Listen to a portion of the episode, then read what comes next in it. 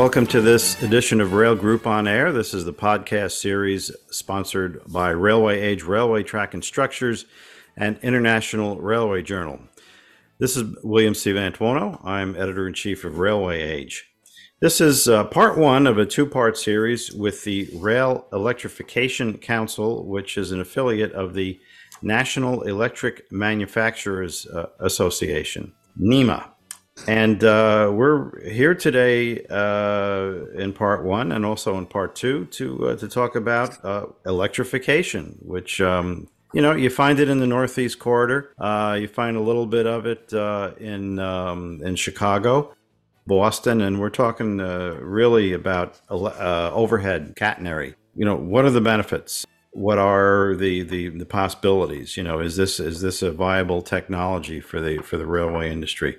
With me are uh, Jim Hoecker, and uh, he is an, uh, an attorney, an administrator, a civic leader, and a, uh, a historian. He's a veteran energy advocate, public policy maker, author and speaker, and organizational innovator. His 40 year career is dedicated to helping industry and policymakers achieve commercial success consistent with timely and responsible business innovation. Currently, he's senior counsel and energy strategist at um, uh, Husch Blackwell LLP and uh, principal of Hoecker Energy Law and Policy PLLC.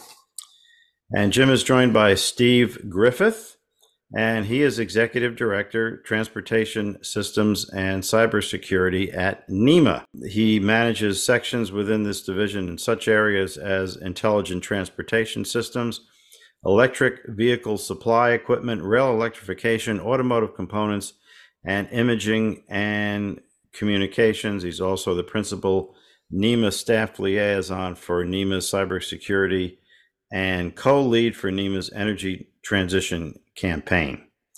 Uh, he has more than 25 years' experience in program and project management, including uh, PMP certification, and uh, he has managed projects for uh, various Department of Defense facilities and the TSA, which we're uh, which we're all familiar with uh, in airline travel. So, uh, Steve and, and Jim, welcome. Let's get started with uh, describe to me the the Rail Electrification Council. What what is the purpose of, of this group, and uh, what, what is who are you intending to to serve? Your overall mission, your objectives. Yeah, and I'll happy to start, and Jim can chime in. So I think you hit it a little bit there we know there's a trend. It's it's electrifying is happening across all of transportation, and there's implications in it for railroads and the electric power business. Um, it's happening in, in the EV space. I mean, there's technologies that are existing like charging systems, uh, smart metering uh, with vehicle electrification. You've got batteries, you've got battery management system, um, um, vehicle to grid capabilities like energy management software, other components that link into load shifting, demand reduction, uh, grid programs. There's trends, I think, uh, common in both the transportation and the energy industry. Um, there's public policy occurring. There's major, you know, legislation that we'll talk about, and, and to agree, these are both kind of somewhat regulated. So we want to bring railroads into this conversation to this discussion. I think it's time for them to be part of this broader discussion of electrification. So we kind of launched the council and, and, and, and plowed forward with our objectives. Bill, I'm sure you recognize that these are two critical infrastructure industries, uh, big networks uh, that the economy depends on uh, mightily. And um, you probably also recognize that they seldom talk to each other. The future, in our view, is electric. And we're trying to figure out what that means for uh, railroad transportation, both both freight and passenger. In, in this discussion, a couple of concepts that, that keep coming up. One is sustainability. Being uh, sustainable uh, is both an economic concept. Railroads want to be sustainable, want to maintain their financial uh, security and their financial edge. They want to be performance oriented, and um, uh, they should also be environmentally um, sustainable. From a, from the standpoint of attracting investment, from the standpoint of participating in a very uh, dynamic a policy environment, as Steve says, with with uh, electrification happening across the economy, railroads have to be um, nimble, have to be open to new ideas and um, look at the future in some different ways. Climate change is uh, a concern everywhere in um, in industry, and uh, uh, transportation is no different than the electric utility industry, which has gotten um, gotten itself um, uh, in a in a bad position with CO2 emissions over the last 20, 30 years, uh, and is now having to move away from fossil fuel towards a more decarbonized um, energy production uh, scenario. We've got two industries that are looking at a changing environment and some public policy concerns that are going to affect them both as regulated industries and just as participants uh, in the market. The overarching, I think, concern, at least in my view, is climate it's going to drive everything else over the next 20 or 30 years. As the uh, UN Secretary General recently said, we're on the highway to climate hell and our foot is on the accelerator. A lot of this discussion is about trying to adapt to a different energy production energy distribution and transportation environment. So it seems to me that the Rail Electrification Council is unique uh, in the sense that you really you seem to be the only organization that is focused on electrification of railways in North America. We know it's it's pretty much the standard um, in other countries, Europe mainly. Uh, almost the entire grid of the entire network is is electrified. Uh, China too uh, everywhere you go. But but here, you know, we spent more time tearing up wire. um, yeah, the only yeah. You know the only the only project I can think of a, a, major electrification project was the extension of the the catenary on the Northeast Corridor from uh, New Haven, Connecticut uh, to to Boston. But that's about it, and that was almost thirty years ago. Right. Well, we know that. Uh, and Caltrain. I'm leaving out Caltrain. Now that that is new. Okay. Well, and and uh, high speed rail plans in California are, are part of that. Uh, the plans that Amtrak is unveiling in response to uh, the recent infrastructure legislation may augur for electrification of some of its non Northeast routes. Uh, and there is an example in the Midwest I like to use a little project called the Soo Green HVDC project, which brings renewable energy from Western Iowa into the uh, Illinois Markets Center and into the PJM interconnection. That project is going to be co-located on four different railways. The advantages of that are something that we've we've noted. Our objective is first to encourage railroads including the class ones, to begin to look down the road and think about what the environment's going to require in 2040, 2050, and how it would be possible to perhaps incrementally and certainly carefully move towards electrification. Secondly, how they can participate in the electrification of, uh, of the economy today and the move towards more clean energy access to wind and solar power, which tends to be located uh, where there are very few customers. If you look at a map and look at the railroad network and look at where the electricity load centers are relative to renewable energy resources, it certainly is worth thinking about how railroad rights of way could be instrumental in moving the transmission grid forward. It's a major focal point of, uh, of federal and state policy so I think that to Jim's point, that kind of makes us unique is we, we provide that forum where the railroads and the utilities can come together and talk about these issues, right? And talk about how they can partner and collaborate on, you know, working with the the, the grid, understanding all the, the, the nuances with climate change and policy and uh, ESG and, and, partnering on these issues, right? So uh, you, Jim mentioned Soo Green, which is an example in that case, right? We we want to be that bridge between those two inter- those two industries and get them to start communicating and talking about this and, and in a very neutral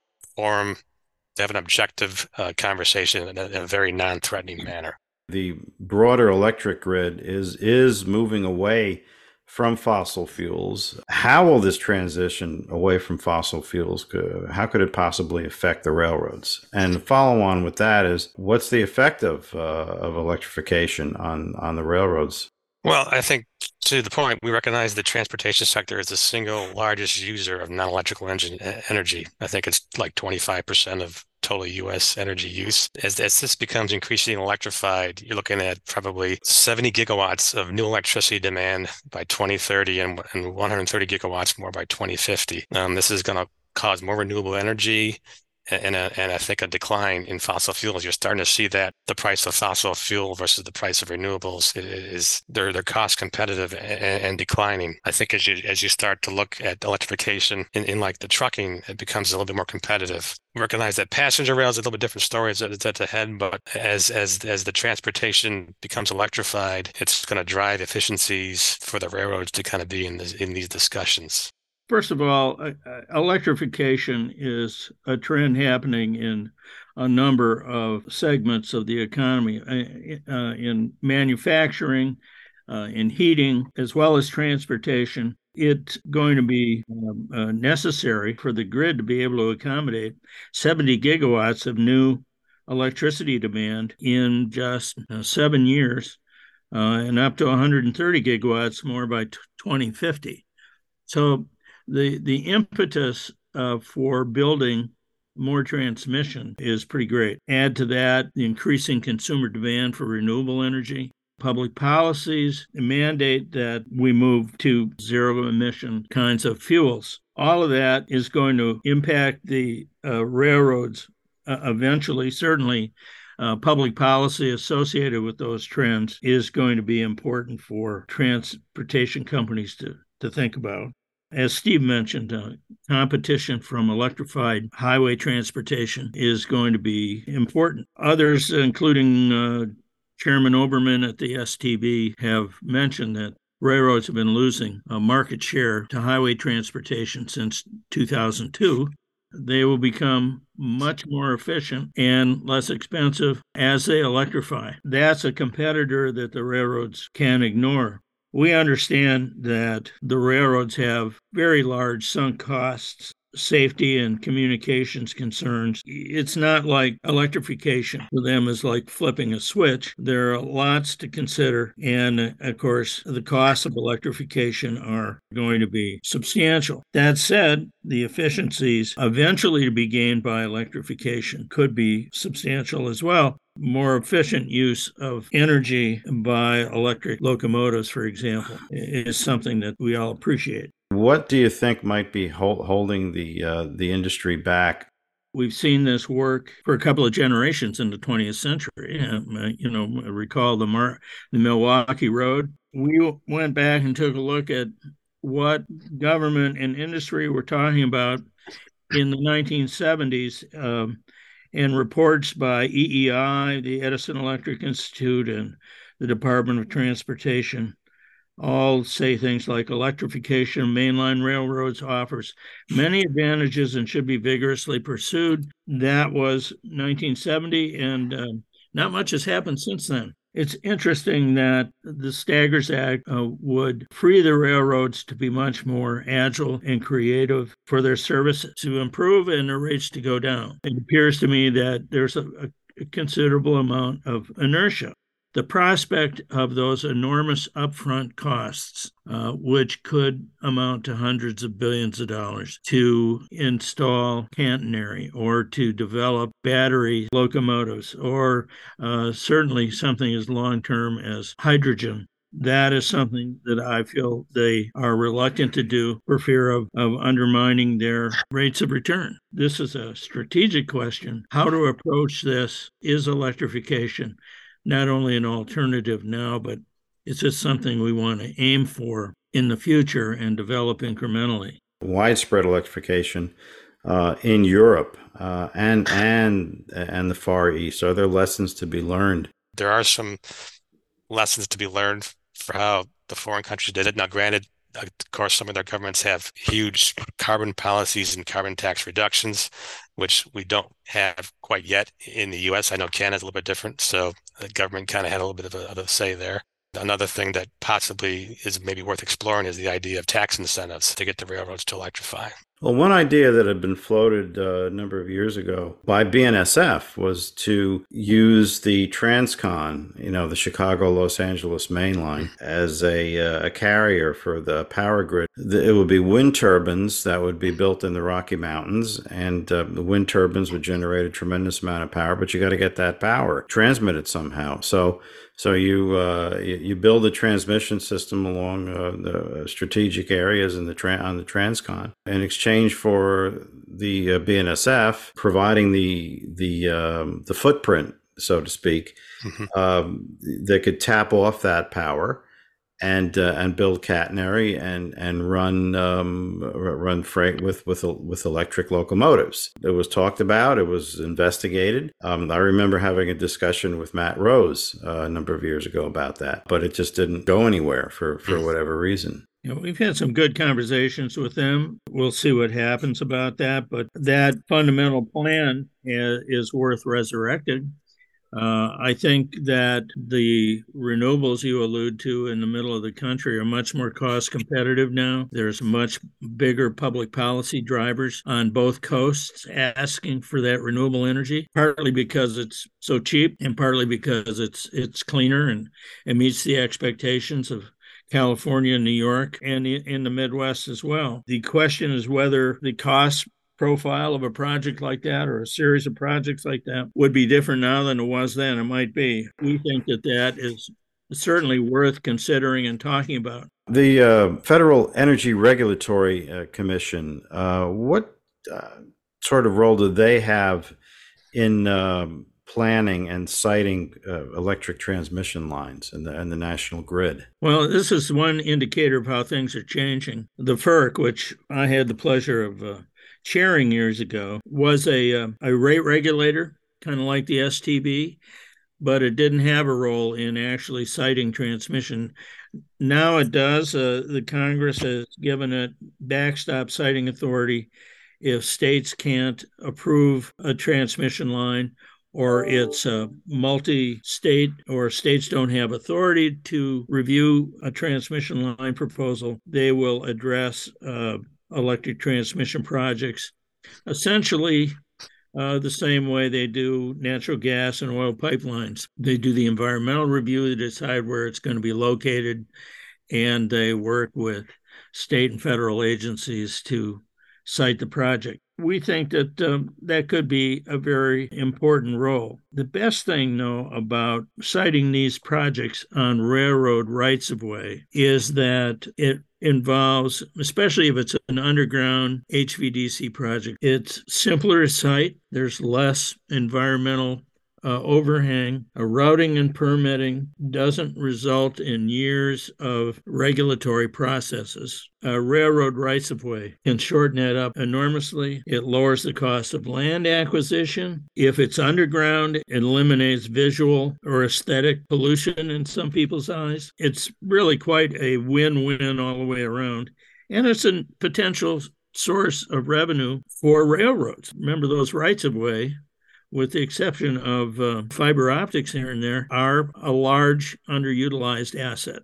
Are there any current policies or funding that can uh, encourage the railroads to uh, to electrify?